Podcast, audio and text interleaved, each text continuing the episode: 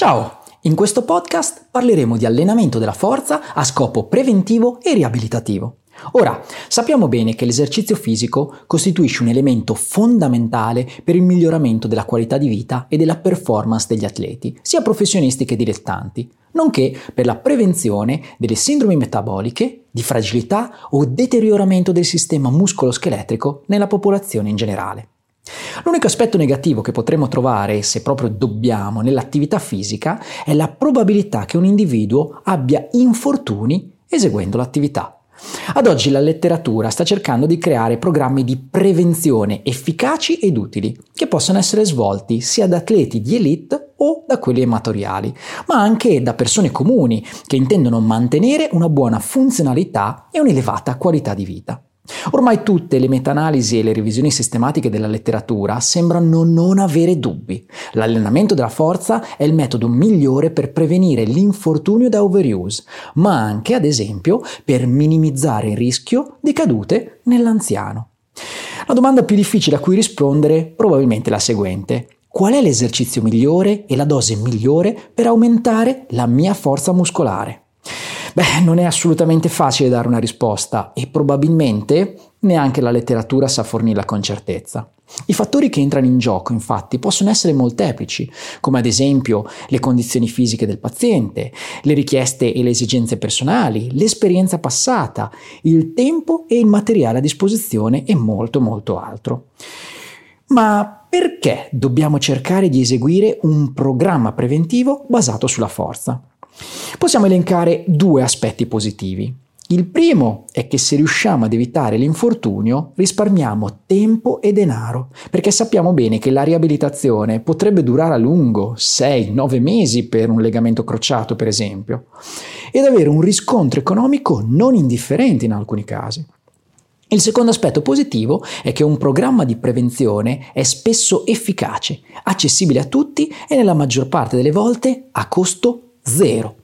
Tuttavia, la letteratura deve ancora stabilire quale livello di forza sia ottimale affinché si possa ridurre al minimo il rischio di lesione, correlando il tutto alle varie popolazioni, ad esempio nell'adolescente piuttosto che nell'adulto sano o nello sportivo professionista, anche se in questo caso il training di forza sarà differente in base alle richieste e allo scopo.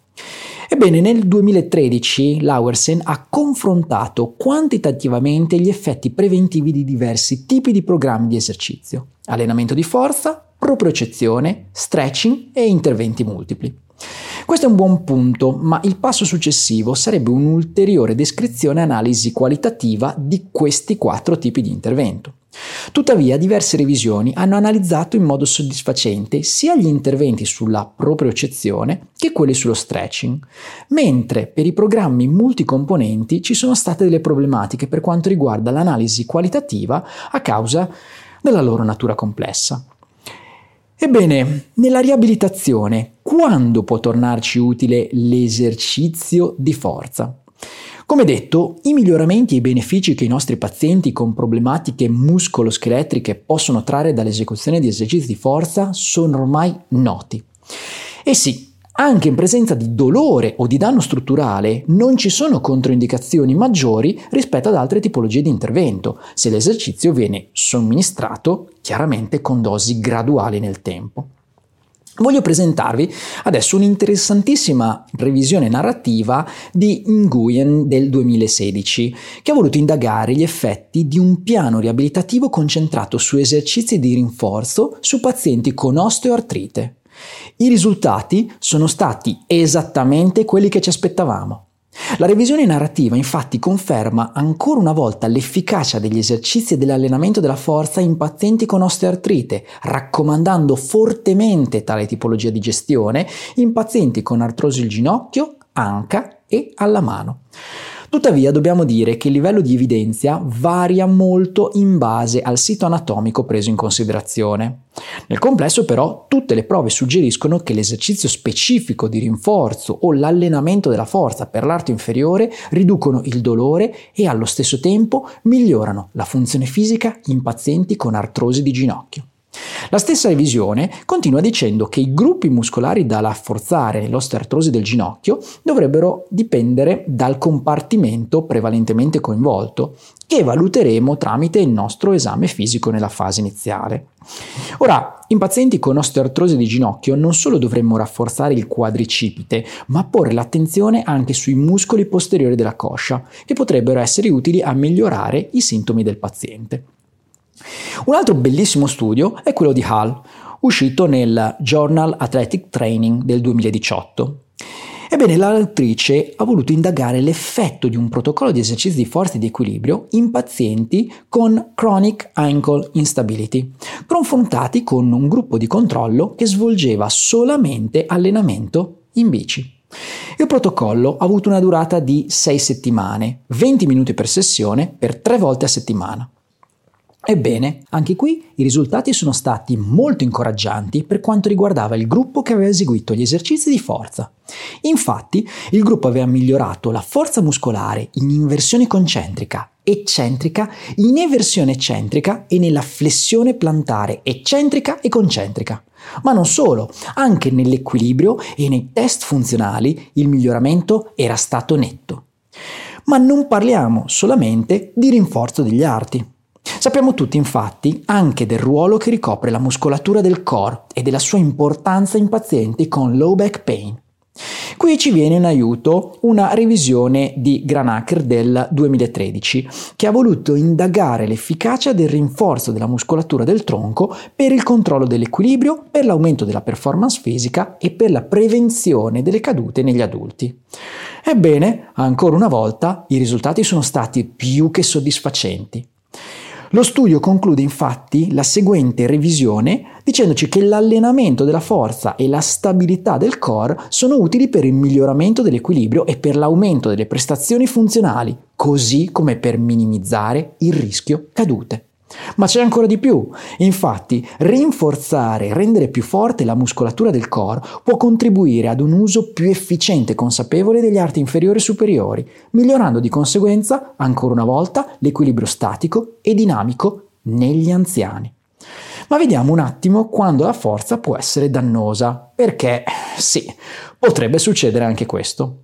Se inizia ad esempio a fare di esercizi ad intensità troppo elevata e precocemente rispetto alla condizione clinica, beh, qui posso aggravare alcune condizioni, quali ad esempio una periostite tibiale o una fascite plantare in fase acuta. Quindi ricordiamoci questo il sovraccarico non può risolvere il sovraccarico.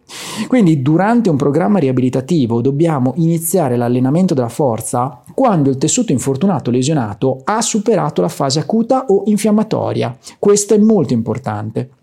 Ora, sembra che io stia per dire una cosa scontata e sciocca, ma in realtà è un errore molto comune, quello di iniziare troppo precocemente a caricare. Vediamo qualche esempio pratico. In una spalla congelata in prima fase possiamo esacerbare i sintomi se impostiamo da subito un allenamento della forza o anche semplicemente con mobilizzazioni troppo intense. Risolviamo prima la fase acuta e dolorosa e successivamente, in base alla risposta alla tolleranza del paziente, inseriamo gradualmente esercizi di rinforzo.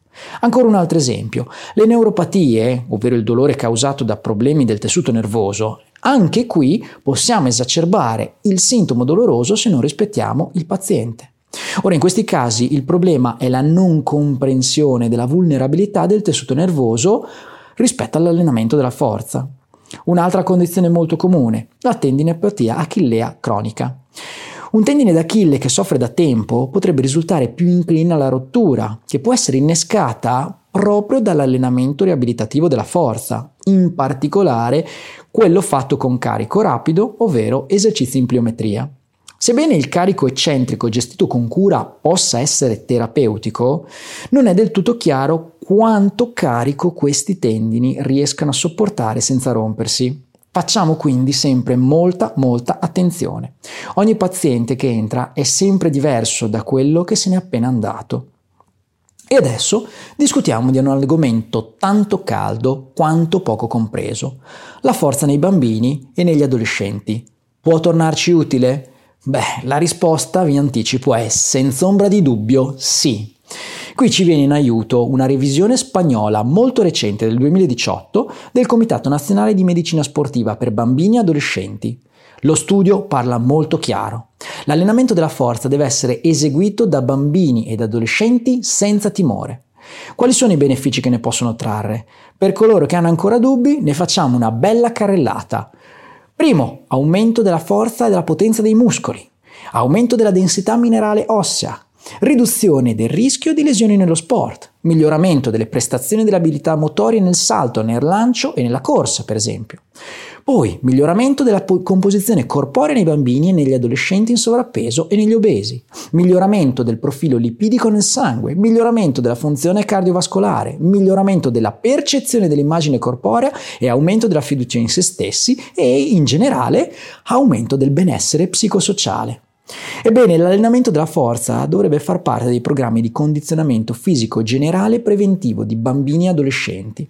Certamente è essenziale che questi programmi siano progettati e diretti da professionisti del settore per la loro conoscenza dei processi biologici nella fase di sviluppo dei bambini e degli adolescenti, fornendo così loro una corretta progressione dell'allenamento compatibile con le esigenze, gli obiettivi, le capacità e le abilità di un bambino. Questo ci permette di contrastare i miti con le realtà e segna un punto di partenza sulla strada per una corretta prescrizione di allenamento della forza in bambini e adolescenti. Sebbene le ricerche ed i programmi di allenamento della forza siano in continuo sviluppo, i principi e le raccomandazioni restano sempre le stesse. Infatti, prima di intraprendere un percorso, un training o un intervento riabilitativo basato sulla forza, si consiglia una fase di familiarizzazione o di approccio alla tecnica per l'esecuzione dell'esercizio. Successivamente poi si andranno a modificare i vari parametri che possono essere il volume, l'intensità, le serie, le ripetizioni, i tempi di recupero e in generale il carico complessivo. È bene dunque prestare un'attenta considerazione sui volumi e sull'intensità del programma. La relazione dose-risposta supporta l'ipotesi secondo il quale il miglioramento della forza e la prevenzione degli infortuni siano strettamente correlati. L'allenamento con i pesi elevati, utilizzato come riscaldamento prima di altre attività o prestazioni atletiche, non può essere raccomandato, poiché la fatica risultante potrebbe essere dannosa ed aumentare il rischio di lesioni e infortuni. Inoltre, sempre per evitare l'infortunio, la letteratura ci suggerisce che il periodo di riposo consigliato tra gli sforzi massimali è di circa 72 ore per i principianti, mentre per gli atleti più esperti o per i pazienti fisiologicamente adattati probabilmente il recupero potrebbe essere anche più breve. Monitoriamo però sempre l'evoluzione della condizione clinica. Quindi, per concludere, che cosa possiamo affermare? Ebbene, i programmi di allenamento concentrati sulla forza sono utili, ma direi molto più che utili, indispensabili per prevenire gli infortuni sia da overuse che di tipo acuto.